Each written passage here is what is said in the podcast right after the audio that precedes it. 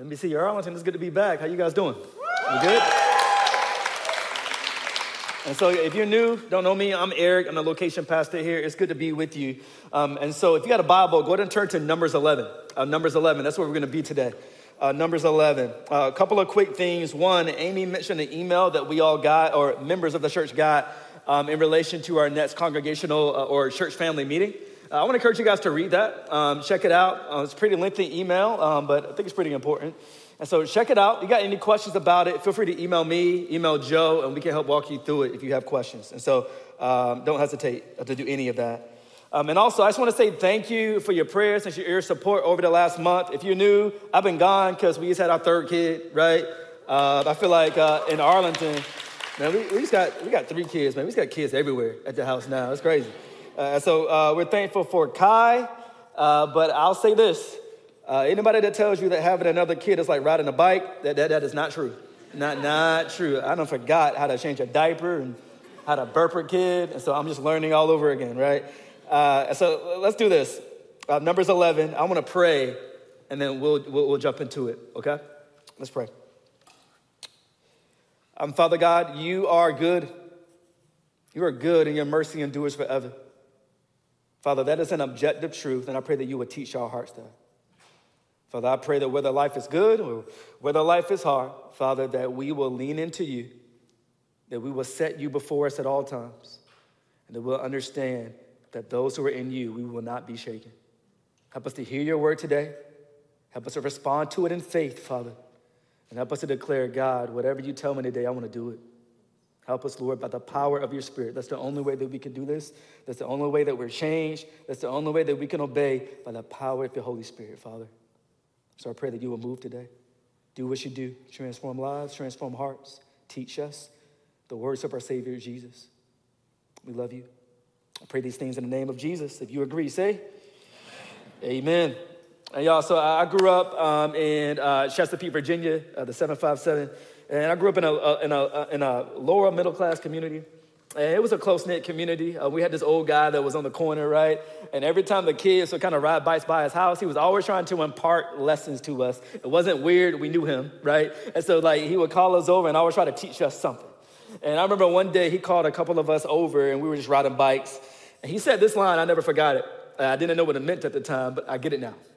He, he said, uh, Experience is the only school that a fool will attend said experience is the only school that, fool, that a fool will attend. That, that's, that, that's, that's a good phrase, right?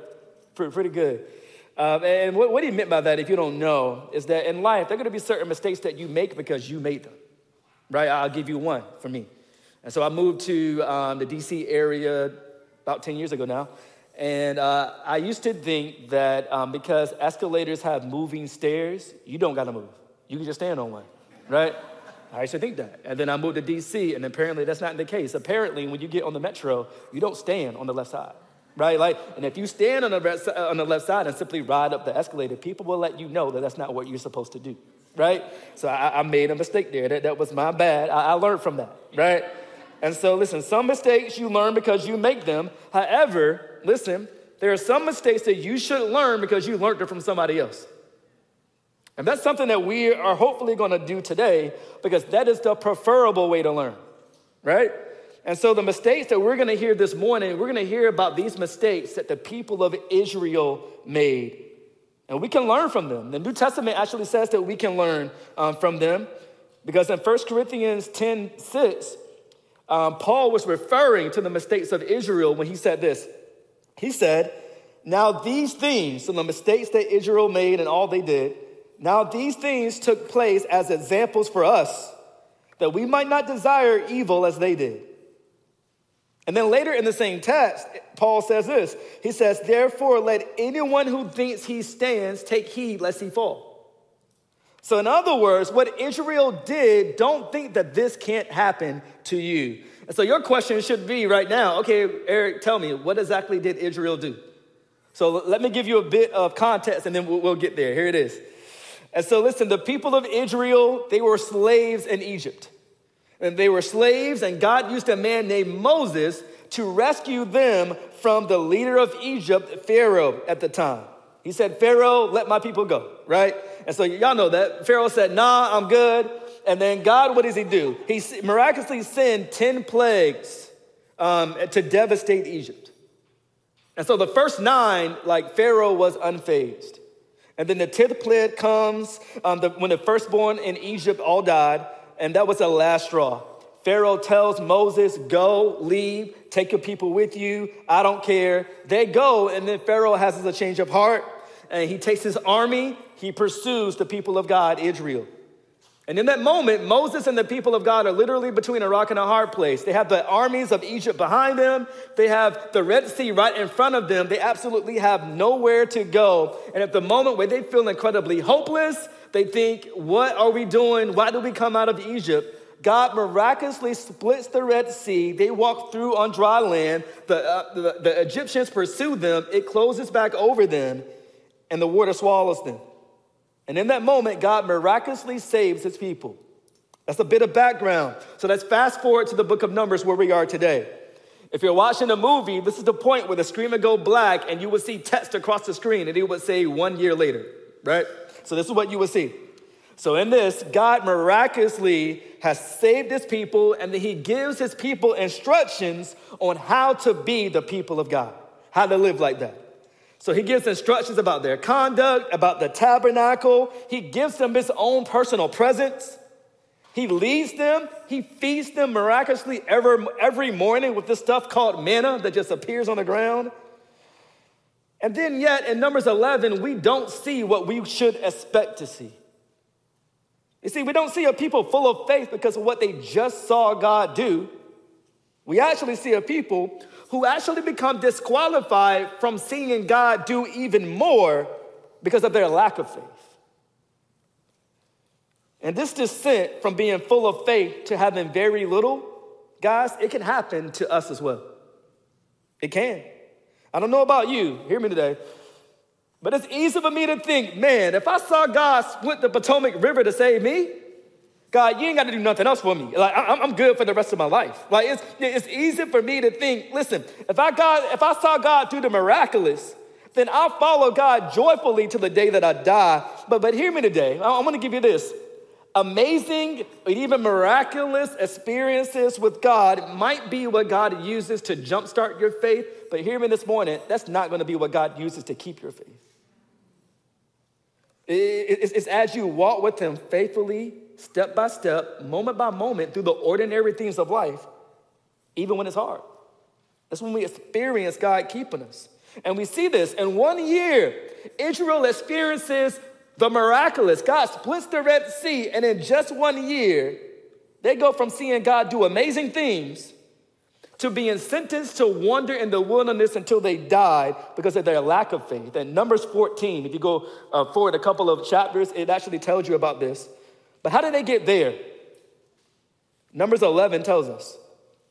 And I would argue that this tragedy began with something that is familiar with all of us. It's familiar to all of us.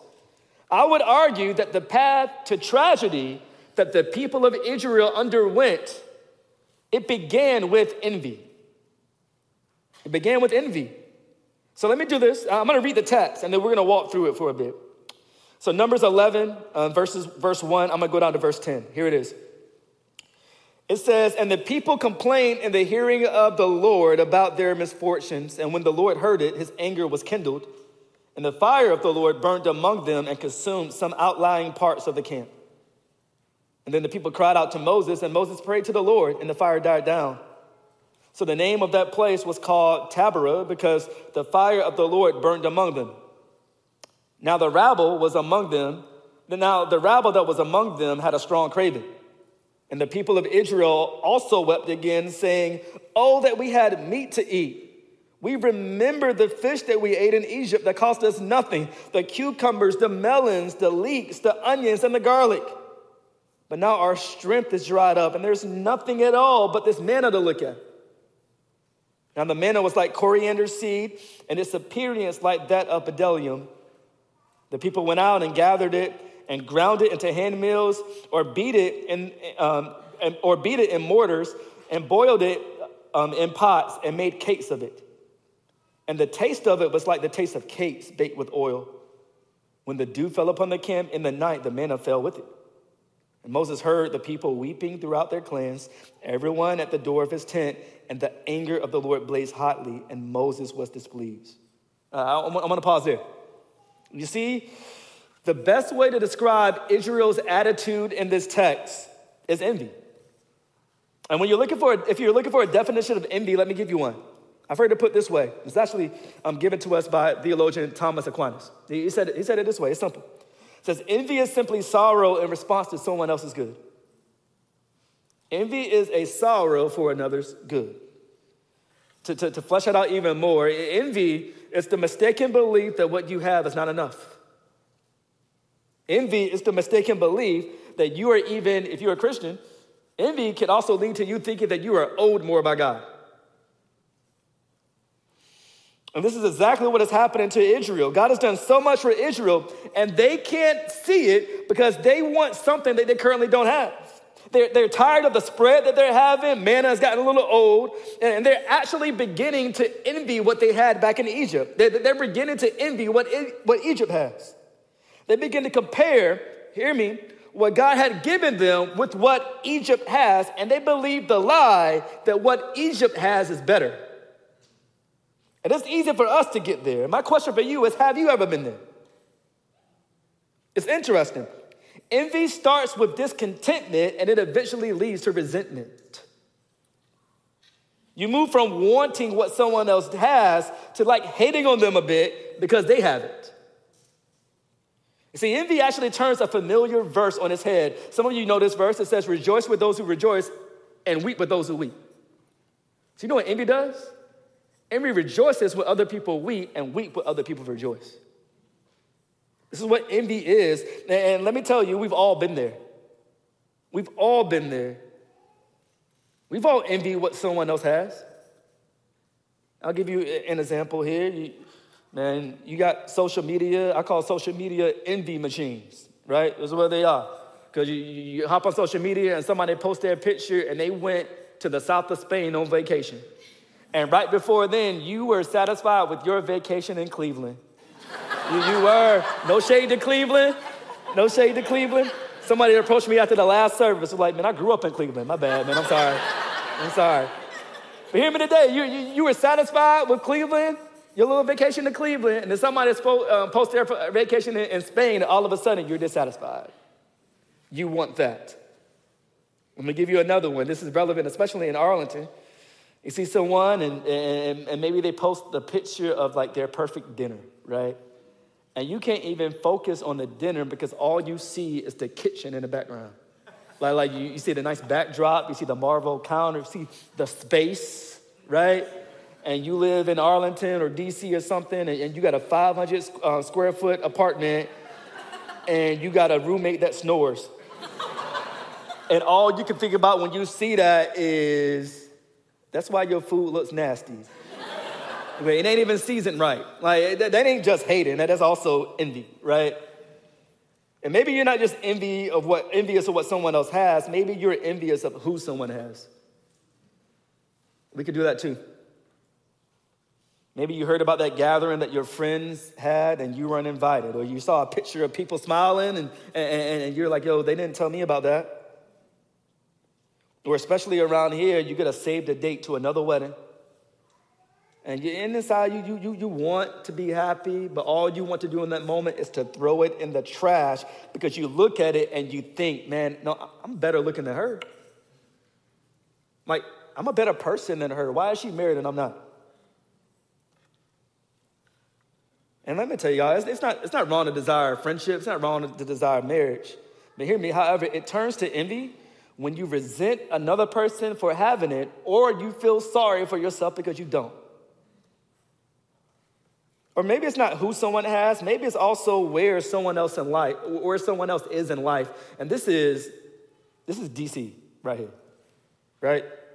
You think, man, I wish I had that job that gave me that kind of significance, right? I wish I got to travel like that. I wish I had that kind of freedom. I wish I got that promotion. I wish I had these other things. Or, or, or, maybe, even to be more serious, maybe it's someone the same age that has the family that you want.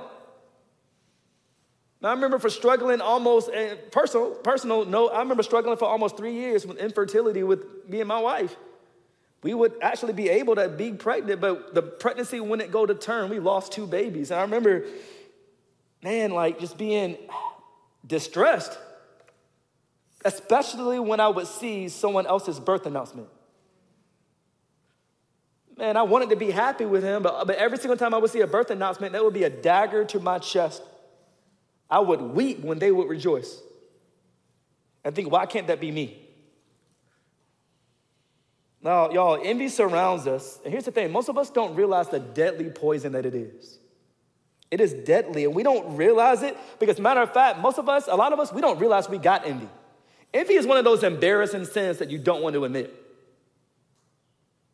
Because envy, seems like it, it, it, just reveals insecurity. We don't want to admit it, and so we'll, we'll redefine it. We, we think it's something just like petty jealousy that comes with just wanting a little bit more. But the Bible actually treats it far more serious. One theologian actually puts it this way He says, Never underestimate the spiritual power of envy. Never underestimate the spiritual power of envy. Proverbs 14 30 puts it like this. Puts it like this. It says, A tranquil heart gives life to the flesh, but evil makes the bones rot. Pretty much it's saying that evil and compare, envy and comparison rots us down to the bones. It destroys our appetites and our ability to enjoy anything. And let me give you a diagnostic test. If you're thinking, hey, like, how do I know if a healthy desire has really turned into envy? Let me give you a diagnostic. It's a good rule of thumb. Look at your joy right now. Look at your joy. Has your desire sapped all of the joy out of your life? Has it sapped all the joy out of your life? And listen, and when you are envious, like the people of Israel, you start to find fault with everything. When you look at the test, they're like, yo, this manna is terrible. What is it? It's not even gluten free. and listen, and, and, and, and, what, and what does not do us any favors is that we live in a culture that uses envy as a marketing strategy. We live in a culture that wants to create enemy, uh, envy in you so that you will buy more. And I can tell you how many people that I've talked to where the underlying theme that's going on in their lives that they don't realize it is envy. I hate this, man, and I hate it even when I talk to women in our church body and how we live in a culture where the preferred market strategy is getting you to envy another person's beauty. And the result is that when you look in the mirror, you can't even be satisfied with what you see because our culture has made you focus on what somebody else looks like. Y'all never underestimate the spiritual power of envy. One theologian once said that God concluded the Ten Commandments with the command, Thou, not, thou shalt not covet, covet in other words, envy, because if you obey that one, you'll obey all the rest. Pretty much saying that the reason why you lie, you steal, you commit adultery, and even kill is usually because of envy. You want what you currently don't have. And listen, an envy can quickly lead and have you believing that God is withholding thing, God is withholding good from you. So I, I know I'm spending some time belaboring this point, but let, let me ask you this question. Where in your life are you tempted to believe that God is withholding good things from you? See, envy will have you doubting God's goodness. And here's the thing once Israel began to doubt God's goodness, it was a short step for them to be, begin to doubt God's promises. And everything went wrong once they got to that point. It cost them dearly. And I say all this to say this if we are to live as a community here in the fullness of life that God has come to offer us, we have to go to war with envy. We got to go to war with that. Do not let envy choke out your faith. Envy is spiritual amnesia that makes you forget about the goodness of God. And we got to fight it. And if we're going to fight it, we got to remember a couple of things. And I think this text actually helps us. So let me give you a couple of points here, and then I will sit down. And so here's the first thing I'm going to give you to go to war with envy, we got to remember and rehearse our past salvation. We got to remember and to rehearse our past salvation. It's interesting hear that envy started with the people of God forgetting about God's goodness in the past. So verse one, it says, it says, and the people complained in the hearing of the Lord about their misfortunes. The, the, the verse almost carries this connotation that God overheard their complaining. So it wasn't as if they were complaining to God, they were complaining amongst each other. They complaining about their hardship, thinking, and then forgetting that a year ago they were slaves. Completely forget about that. Verse 4, it actually says this it says, And the people of Israel also wept and said, Oh, that we had meat to eat. We remember the fish we ate in Egypt that cost us nothing the cucumbers, the melons, the leeks, the onions, and the garlic. Y'all, do y'all see what they're saying here? They're saying, Yo, Egypt, Egypt wasn't that bad. Like we were in chains, but the cookout, the cookout was amazing. that, that, that's pretty much what they're saying. And they've totally forgotten what God has done for them and, and, and, and, where they were if God did, and where they would be if God did not step in. Y'all, God miraculously saved them. And if God saved them in the past, that should be an assurance that God will surely show up for them in the present.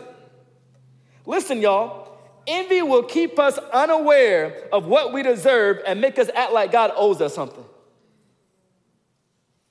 And y'all, sometimes a helpful discipline is for, is for us to pause and to remember what we deserve. Sometimes that's a helpful discipline. When you have a bad day, sometimes it's helpful to lay your pillow, lay your head on the pillow at night and to remind yourself of what you deserve. We deserve God's wrath because of our sin, and God met us not with wrath, He met us with mercy. He gave his own son up, Jesus, for us. Jesus lived the perfect life, died on the cross, rose again, giving us an opportunity to not experience the Father's wrath, but to experience the Father's mercy. He saved us, He delivered us from sin. And this is helpful for us to think about it.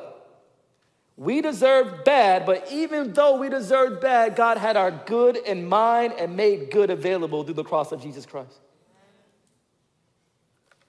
I love this verse, and I say it all the time. I mean, y'all might be tired of me saying this verse, but I say it because I had to repeat it to myself often.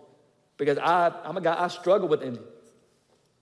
Romans 8:32 it says, "He who did not spare his son for us, but gave him gave himself up for us all, how will he not with him graciously give us all things?" That's a verse that helps us understand that in the moment we experience that familiar sting of envy, and we tend to think that God is holding out on us in the present, what do we have to do? We got to look to the past. If God gave us this most precious thing in the past, that means He's not holding out on us in the present. We can trust Him even when our hands aren't filled with the things that we want right now. So, not only do we remember and rehearse our past salvation, we also have to do this. Let me give you something else. We also have to remember and rehearse our present provision. All that to say, we got to remember and rehearse what we currently have right now. Because it's more than we think. So check this out. God has given them all that they need right now, and Israel didn't believe it. They couldn't see it. Look at verse 6. Verse 6 says, But now our strength is dried up, and there's nothing at all but this manna to look at. Pretty much saying, listen, if all we have to eat is this manna, we're gonna shrivel up and die. This is not enough. But here's the thing that wasn't even true. How do we know? Because Deuteronomy 8, right? They've been wandering in the wilderness in Deuteronomy 8 for a while. All they're eating is manna and quail. And Moses says that during the 40 years that they spent in the, in, in the wilderness, their feet did not swell up. Uh, the swelling of the feet, it meant malnutrition, right? Meaning that what they were eating, the spread that they have, was truly enough to satisfy them. Like God actually took care of them. And here's the thing I've heard it put this way envy says that if all that I have, if, if all that I have is what, well, I'll, I'll put it another way. If all that I have is what God has given me right now, envy says that's not enough.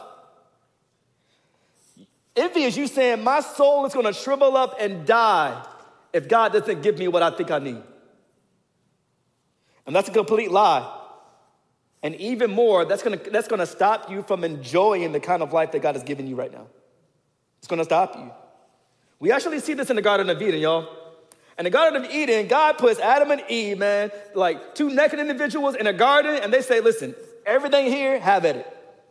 This is a beautiful place, have at it. Except there's one tree that I don't want you to partake in. Everything in this garden is available to you. And envy caused them not to enjoy paradise because they were focused on the one thing that God didn't give them in the moment. Uh, Tim Keller, late Tim Keller actually put it in this way. I, I love this.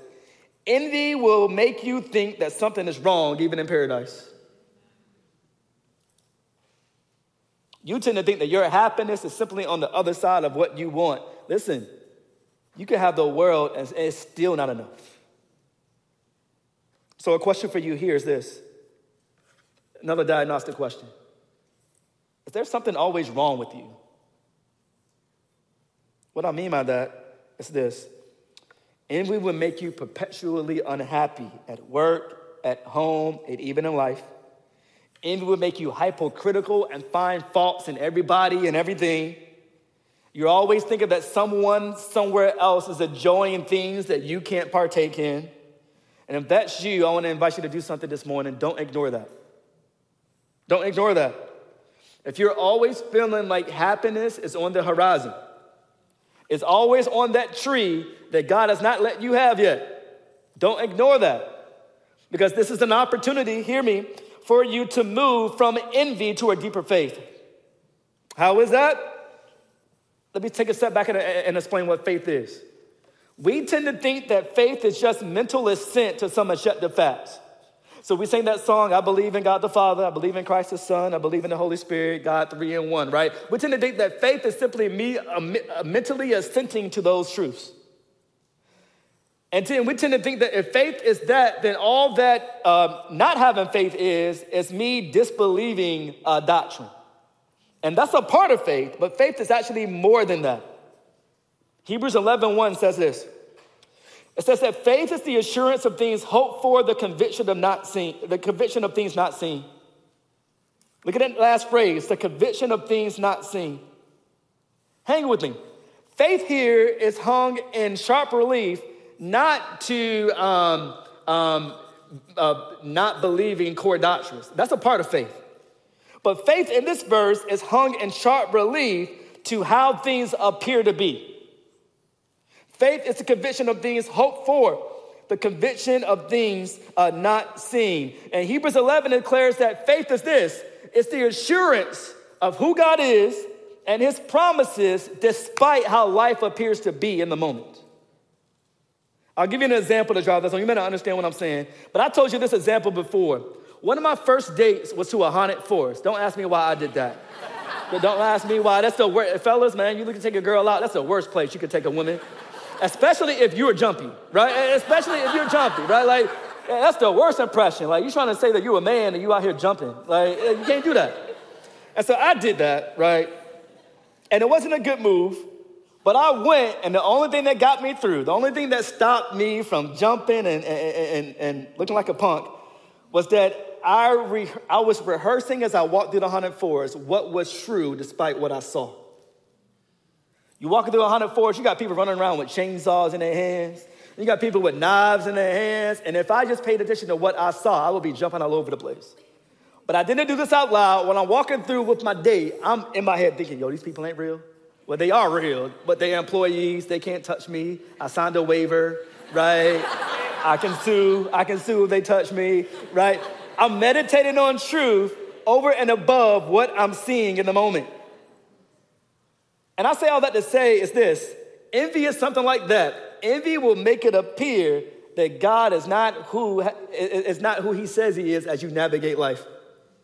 As you walk through life, it can make it feel, envy will make you feel God isn't good. Or maybe God is good, but he's good to other people, and he lost my address when he's giving out good things.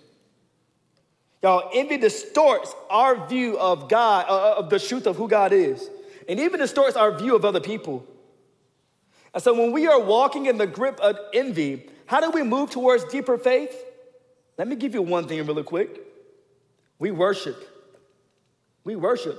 Worship is a discipline that can help us move from envy, God, you're not good, God, God, you're holding out on me, to faith, God, I trust that you are who you are despite how things feel. And let me tell you, one of the things that we've done a, a disservice uh, in kind of evangelicalism is we've equated worship with singing. And worship is more than that. This is a part of it, but this is a very small part, part of it. Yeah, it's great for us to rehearse through lifting our voices, the truth of God's word, and, and, and God tells us to do that. But worship is us seeing and savoring the truth of God. And we certainly need to worship when our emotions and our sight are telling us otherwise about God. I love Psalm 73. I don't have time to walk through it, but Psalm 73 is a psalm about envy. I want to invite you to read that this week and meditate on that. And I invite you to read it because Asaph, the writer in that psalm, this whole song is about struggling with envy and how he personally is struggling with it. And he says in that psalm that I wrestled with it until verse 17 in that chapter. It says he went into the sanctuary. In other words, what he meant is this He says, I was besieged by envy until I began to worship. Pretty much saying, listen, if envy is you meditating on what's not yours, worship for those in Christ is you meditating on the God who is yours. Listen, envy will tempt you to believe that you have nothing. And worship will remind you that in God you have absolutely everything. And that's true despite how you feel in the moment. Y'all, we bring our envies to God and we meditate on his character until the truth of who he is warms our souls. And let me give you a brief word about this before I move to the next point. It's real practical. It's gonna be hard for you to do this when you simply spend 10 minutes a day meditating on the character of God and the rest of the day envying. Uh, here's a verse for you Psalm 16 8. I think this is a helpful verse for me in all of this. David says this He says, I have set the Lord always before me, always before me. Because he is at my right hand, I shall not be shaken. I have set the Lord always before me. How do we do that? Uh, I'll get there in a second. But let me ask you this what do you, what do you envy today? What do you envy? Somebody else's life, somebody else's job, somebody else's bank account, somebody else's relationships. What are you tempted to envy today? One tool that could be helpful to you is to rehearse an aspect of God's character from the scripture that soothes your specific sore spot of envy. I'll give you an example. There's a conversation I had uh, a few months ago. Uh, I'm not gonna call this person out, but I remember talking to someone from NBC Arlington and really seeing, even from a bit from afar, a transformation that God has wrought in this person's life. Uh, this person was very clear when I would talk to them uh, that um, every single time that they would hear about an engagement or like a, a wedding or, or, a new relationship, it just gave her sorrow. You could just see it all over, right? And that seemed to change. And so I was asking her about it. And um, it was a long conversation, but I'm going to summarize it from you and just, just, tell you some bits of what she said. Uh, she was saying, listen, pretty much, like what, what's been helpful is to rehearse what God has said about himself. Pretty much, she was saying, summarizing here, whenever I start to feel envy, I force myself, and she said this, to meditate on the truth of Matthew 6, 28 through 30, where it says that God cares about the lilies of the field, birds of the air. I'm more valuable than them. I'm, I, am I'm, I'm more valuable than them. And pretty much he was saying that, listen, he cares about me. So the question I got for you is what was she doing in that moment? Instead of meditating on what she doesn't have, she was using whenever envy bubbled up, instead of allowing that to allow her to drift towards meditating on what she, what she doesn't have, um, that envy was an indicator light on her soul for her to begin meditating on what I have in Christ. And we can't do that unless we hide God's word in our hearts. She's allowing her envy uh, as a prompt to allow her to rehearse the truth of Scripture.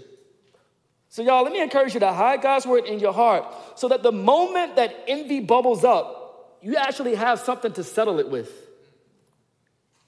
I have set the Lord always before me because He is at my right hand, I will not be shaken. That's a way that we can set the Lord always before us amongst this familiar feeling of envy. But not only that, let me give you this last point. We also need to remember and to rehearse our future glory. Band, you guys can come back up. Because in this text, in this moment, the people of God, they actually forgot, when they started complaining, they forgot that the wilderness was temporary.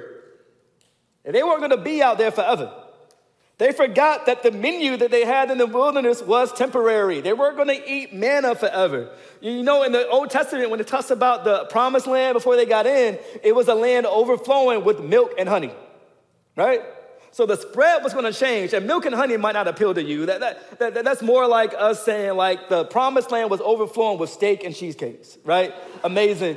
And then, well, I mean, I, guess I forgot this is Arlington. And so if you're vegan, I'll, tell you that the, that the promised land was overflowing with Brussels sprouts and quinoa, right? Like, it's great, right?